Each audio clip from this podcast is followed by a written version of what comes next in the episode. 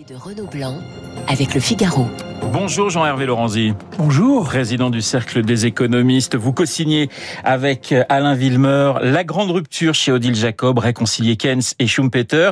Alors c'est un livre qui défend la croissance, un livre pour que le monde de demain soit, je vous cite, porteur d'espoir et d'apaisement. Le monde de demain qui, disait Emmanuel Macron au début de la crise du Covid, ne doit pas être le monde d'hier. C'est aussi votre sentiment. Il sera forcément différent. Ce monde de demain, c'est pratiquement le monde d'aujourd'hui d'ailleurs dont on parle. Oui, c'est en, en, réalité, la formule est un peu rapide de dire le monde de demain avec des tremblements de, dans la voix, mais l'idée est quand même que si l'on veut sortir de ces successions de crises, de ces difficultés, il faut modifier un certain nombre de d'éléments. Nous, nous appelons ça les répartitions, les six répartitions. Oui. J'en prends juste un exemple qui est le, le plus frappant. Celui plus exactement deux exemples. Celui des rapports intergénérationnels oui. entre les, les, jeunes et les moins jeunes, et les, et les moins jeunes comme je, je, suis, les retraités. En fait, on ne peut pas imaginer que dans un pays comme le nôtre, euh, on puisse inlassablement, au fond, sacrifier une jeunesse qui est pourtant l'atout numéro un de notre pays. Donc, euh, euh, il faut évidemment imaginer des dispositifs qui leur permettent de s'insérer dans la vie professionnelle, dans la vie sociale de manière normale, et puis avoir des rémunérations, des emplois qui correspondent, et, la, et par exemple, la capacité de se loger. Une chose aussi simple. 85% des retraités sont propriétaires de leur logement. Il doit y avoir peut-être 5% des jeunes qui sont propriétaires de leur logement et pour tous les autres, c'est une énorme difficulté. Voilà le genre de sujet. Alors ça, c'est le premier exemple. Deuxième exemple. Jean Deuxième exemple, les euh, l'innovation. Alors les j'ai des discussions avec mon ami Philippe Aguillon qui regarde euh, l'innovation comme étant finalement la solution absolue. Mais l'innovation, ça peut être deux choses. C'est à la fois l'ARN, c'est euh, la possibilité de résoudre des problèmes incroyables, et puis c'est le fait que mettons euh, Amazon. Amazon, ça supprime des, des commerces un peu partout, ça les remplace par des emplois non qualifiés. Oui. Tout ça, au fond, est-ce que c'est un progrès immense de l'humanité? Bien sûr que non. D'où l'idée de séparer les innovations entre les innovations qui sont destructrices d'emplois, c'est le cas, et les, ou d'emplois plus ou moins qualifiés, et celles qui sont créatrices d'emplois et de nouveaux services. Jean-Hervé Lorenzi, certains annoncent du, la fin du capitalisme. Vous vous inscrivez en faux oui, non, le capitalisme ne va pas disparaître. Ce qui va être modifié très profondément, si l'on ne veut pas que l'on aille vers des tensions sociales, politiques extrêmement vigoureuses, comme celles qu'on vient d'évoquer il y a un instant, c'est qu'il faut modifier un certain nombre de choses euh, un peu partout dans le monde, mais notamment dans notre pays. On en a évoqué deux répartitions, mais il y a la répartition évidemment salaire-profit qui euh, en réalité un impact direct. Euh, Ford, qui était le génie du 19e siècle, du 20e siècle, pardon, disait les gens qui vont acheter mes voitures, c'est mes ouvriers. Oui. Donc il faut bien arriver à trouver un équilibre etc., etc. Plus euh, les inégalités sont fortes dans un pays, moins la croissance peut être forte. Justement, c'est ce que vous écrivez dans, dans, dans ce livre. Bien sûr que, bien sûr que la, la relation est évidente. C'est non seulement euh, cette idée de ruissellement, vous savez, euh, sur lequel on a vécu pendant 40 ans, mais c'est fini. Cette idéologie est finie. C'est une idéologie qui est, qui peut peut-être, j'allais dire, s'inscrire en réalité pendant quelques années à un moment où il faut redémarrer. Mais aujourd'hui, c'est pas le cas. Et donc, c'est nous, les classes moyennes qui ont peur, c'est elles qui sont les consommatrices. Si vous voulez qu'elles consomment, si vous voulez qu'elles, que on ait la croissance, il faut évidemment prendre en compte leur rémunération. Il y a une semaine, Emmanuel Macron évoquait euh, la trop forte dépendance de la France et de l'Europe euh, dans des secteurs clés. C'est une façon de parler euh, d'échec de la mondialisation, Jean-Hervé Lorenzi Oui, enfin, j'allais dire que la mondialisation a été extrêmement bénéfique pour certains pays. Le, les exportations allemandes n'ont jamais été aussi glorieuses et exceptionnelles que ce qu'on a eu. Nous, non. Nous, ça n'a pas bien marché.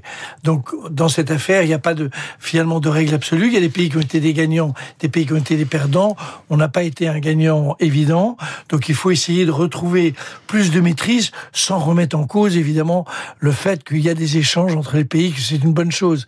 Mais il faut essayer de retrouver la maîtrise plus plus forte. Vous savez que nous sommes le pays qui s'est le plus désindustrialisé de tous les pays européens, oui. et c'est contre ça qu'il faut essayer de, de retrouver des marges de manœuvre. Vous parliez de, de, de vainqueurs et de perdants. Le, le, grand vainqueur de cette crise sanitaire, c'est la Chine? Vraisemblablement oui, mais vous savez, la crise sanitaire, elle, elle est au fond le point d'aboutissement d'un cycle. Un accélérateur en quelque sorte. C'est un accélérateur. C'est la, la, crise sanitaire, c'est dramatique, euh, mais au fond, on a senti un qu'on avait un problème d'environnement. De, de, ça, il n'y avait pas besoin de la crise sanitaire pour s'en. On va y revenir. Oui. On va y revenir. Euh, deuxième sujet, que les, les, le modèle social dans lequel on fonctionnait avec des inégalités absolument surréalistes et finalement le fait que euh, beaucoup de travaux d'emploi qui ont été créés sont des emplois non qualifiés. Et quand vous êtes dans un emploi non qualifié, vous pouvez pas repasser de, de l'autre côté de la barrière, vous pouvez pas de, avoir un, un, emploi qualifié. Donc un jeune de 19 ans qui est complètement, euh, au fond, mis dans ce cadre-là, bah, sa vie, elle va pas être très porteuse d'avenir. Donc c'est tout ça qui est fini ou qu'il faut finir. Et ça, c'est la, la crise sanitaire est venue l'accélérer. Point. La grande rupture réconcilier Keynes et Schumpeter, c'est donc le titre de votre nouvel ouvrage co-signé avec Alain Villemeur. Vous faites le parallèle d'ailleurs entre la Chine et l'Europe, l'évolution de la Chine et de l'Europe dans, dans, dans, ce livre sur plusieurs siècles, et c'est assez intéressant finalement ce qu'on ce qu'on ce qu'on arrive à, comprendre quand on vous lit? Bah, on voit bien que euh, au fond, euh, la Chine a été pendant jusqu'en 1820 la première puissance du monde. On l'oublie, c'est pas tout à fait par hasard qu'ils redeviennent ou ils vont redevenir la première puissance du monde. Ils se sont effondrés par leur folie, euh, plus la guerre de l'opium, enfin des tas de choses qui, ont, qui sont arrivées. Et puis, et puis, euh, à un moment, ils ont décidé, euh, au fond, de concentrer tous leurs efforts avec une dictature politique qui est quand même très difficile à, à, à accepter, j'imagine, oui. pour beaucoup de Chinois. Et, euh, et de fait, ils sont en train de redevenir cette première puissance. Alors, on est en train de dire la crise sanitaire. Tout ça, c'est un accélérateur, c'est un révélateur. Mais de toute façon, ce qui est ce qui arrive, c'est-à-dire cette, cette omniprésence chinoise, elle était inscrite depuis dix ans dans l'évolution du monde. Vous évoquez les, grands défis de demain dans, dans cet ouvrage, j'allais dire les défis d'aujourd'hui, notamment la crise climatique. Là encore, il y a, il y a deux écoles. Il y a l'école qui dit, bah, finalement, ça va être un, un, booster de croissance, et ceux qui disent, bah non, pour s'en sortir, il faut de la décroissance. Il y a deux écoles finalement face à ce défi climatique qui nous attend. Oui, alors. Euh, Et on comprend de quel côté vous êtes, Jean-Hervé Lorenzi. Je suis évidemment pour la croissance, simplement parce que c'est ça qui crée de l'emploi. Je ne suis pas ni un espèce de idolâtre, ni de l'innovation, ni de la croissance. J'ai simplement du bon sens. C'est qu'il faut arriver à créer euh, plusieurs centaines de milliers d'emplois chaque année, et on ne va pas les créer par une opération céleste. Donc il faut ça, tout en étant extrêmement euh, lucide sur le fait que euh, notre monde va vers des difficultés climatiques absolument majeures et qu'il faut prendre ça en main. Je trouve d'ailleurs que ce que vient de faire l'Union européenne en matière de taxe carbone à l'entrée du de la 2035 zone... fin du, du moteur thermique. Alors j'aurais tendance à dire il faut accélérer, il faut accélérer tout ça. Aller encore plus vite. Il faut aller plus vite. Il faut aller plus vite tout en étant, euh, j'allais dire, en dehors de, de ces idéologies très anciennes d'ailleurs, parce que moi je suis un, pas jeune, jeune, jeune. J'ai le rapport Midos, c'était les années 70. Il disait déjà qu'il faut la décroissance. Il y a toujours eu depuis Malthus des gens qui pensaient oui. qu'il fallait de la décroissance.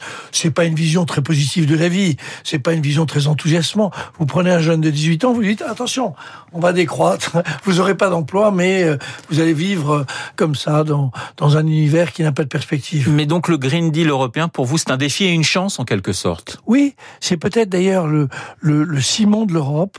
Euh, au fond, euh, quand on cherche euh, des, des j'allais dire une véritable structure qui regroupe les pays européens, qui leur donne un, qui donne un sens à cette Europe, c'est pas toutes les tout, toutes les euh, directives qu'on a à, transférer en permanence, etc. Tout ça, ça casse les pieds de tout le monde. En revanche, l'idée qu'on est au fond porteur de cette vision majeure de, j'allais dire, de, du respect de l'environnement, du respect et de la lutte contre le réchauffement climatique, c'est un, c'est très enthousiasmant pour l'Europe. Et je pense qu'on est capable de le faire. Vous croyez à une croissance durable et inclusive. Il n'est pas question, écrivez-vous toujours, d'imaginer l'effondrement du monde, mais sa résilience.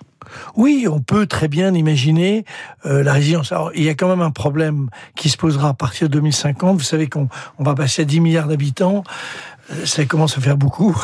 Et, et on a oui, il y a un enjeu démographique. Il y a un enjeu démographique qui est là. Faudra, qui est là. Il y a des zones qui sont des zones avec euh, croissance démographique extrêmement rapide, vraisemblablement difficile à supporter. Et puis il y a le vieillissement généralisé pour nos pays. Et le vieillissement, c'est pas ce qu'il y a de plus joyeux, c'est pas ce qu'il y a de plus dynamique. Donc c'est ça qu'il faut regarder. Vous savez, on dit beaucoup que la Chine va commencer sa décroissance, euh, euh, sa décroissance économique dans les dix ans qui viennent, simplement parce que le, la politique d'enfant unique, ça a eu un impact majeur sur la démographie euh, chinoise. Ça va continuer à l'avoir. Et à un moment, bah, ça, ça joue sur la croissance. Alors, dans son édito écho ce matin sur notre antenne, hein, François Vidal se demandait si le variant Delta pouvait faire dérailler la, reprise en Europe. Votre sentiment, Jean-Hervé Lorenzi Très difficile à dire. Je pense que euh, je pense que le l'aspect sanitaire euh, va jouer un rôle absolument majeur euh, dans les deux ou trois ans qui viennent. Il faut s'habituer à vivre avec ça, vraisemblablement. J'ai trouvé que ce qu'avait dit le président euh, était euh, vraiment clair, net, précis, et, et, et j'allais dire le rôle du d'un président de la République. Il a dit à un moment, la majorité des, de notre pays veut qu'on s'en sorte, donc euh, peut y avoir des tas de manifestations, des tas de gens, mais c'est ils sont minoritaires, et, et ça c'est quand même la loi de la démocratie. Le quoi qu'il en coûte, c'était la, la seule façon de ne pas se noyer? Oui, enfin maintenant il va falloir. Alors, je peux vous décrire exactement ce qui va se passer. Ah bah, ça m'intéresse, allez-y, Jean-Hervé voilà. euh, Il va y avoir une croissance assez vive lié euh, à la décroissance très vive de l'année dernière, hein, peut-être moins 9%, plus 8% cette année, peut-être même un peu plus. Il va y avoir un deuxième plan. Alors on va pas l'appeler plan de relance parce que ça fait ça fait pas sérieux. On va l'appeler plan de soutien, plan de ceci, de cela, parce qu'il va se représenter, euh, parce que Monsieur Macron va se représenter et qu'évidemment il va mettre de, de l'huile dans les rouages, évidemment. Donc tout ça, ça nous amène jusqu'à l'élection présidentielle, croissance. Après, après, on va commencer à se dire que quoi qu'il en coûte, la même question que celle que vous posez, est-ce qu'on peut maintenir cela pendant longtemps? Bien sûr que non. Et donc, euh, vous allez avoir, j'allais dire, soit une, j'allais dire, une réorganisation et pardon de revenir un instant sur le livre, mais ça en fait partie. C'est donner les priorités. Priorité, c'est la jeunesse et les qualifications. C'est deux problèmes de notre pays. Donc c'est là-dessus. Puis le reste, bah, peut-être que les retraites, il va falloir euh, euh prendre le problème sérieusement. Je suis directement concerné, mais ça me paraît normal que la priorité soit la jeunesse et les qualifications. Dans le livre, dans votre livre euh, La Grande Rupture, vous citez beaucoup d'économistes, de penseurs, de philosophes, mais très peu de, de politiques. Pourtant, il faut un homme ou une femme politique pour incarner un cap, pour incarner un changement oui, mais j'attends que vous me donniez le nom et puis je vous dirai, je, vous dirai. Je trouve qu'on a un jeune président euh, pour le moment. Euh, il a, il a vraiment bien joué son rôle la semaine dernière. Et je, alors, pour dire les choses de manière plus politique, ce qui a été fait par euh, le ministère de l'économie de la dernière année, le quoi qu'il en coûte, a été non seulement sur le principe justifié, mais sur la mise en œuvre parfaitement réalisé. Ça a été rapide, le, le, le, PGE, ça a été bien fait, tout ça est bien fait. Maintenant, ce qui va être intéressant, c'est ce qui va se passer, non pas dans les six mois qui viennent, une fois de plus, on va avoir de la croissance, mais euh, même un peu plus, le neuf mois, pour être plus précis. Le lendemain de l'élection présidentielle, on va attaquer les sujets, et là, ce sera évidemment différent. Et là, il faut avoir des vraies solutions avec deux problèmes. Qu'est-ce qui va vraiment changer dans notre société, dans le capitalisme au fond? Il va pas disparaître, mais qu'est-ce qui va changer? Et deuxième solution, est-ce que deuxième problème, est-ce que notre pays est capable de vraiment rebondir? Il est, il se porte pas bien depuis 20 ans. Est-ce qu'il est capable de rebondir? Qualification, jeunesse, c'est deux sujets majeurs et de, des répartitions qui correspondent à ça. Voilà, les solutions, vous allez les trouver dans La Grande Rupture, le nouveau livre de Jean-Hervé Lorenzi, co-signé avec Alain Villemeur, Réconcilier Keynes et Schumpeter aux éditions Odile Jacob. Jean-Hervé Lorenzi, le président du Cercle des économistes. Merci beaucoup d'avoir été ce matin mon invité. Il est pratiquement 8h28 dans un instant. L'essentiel de l'actualité avec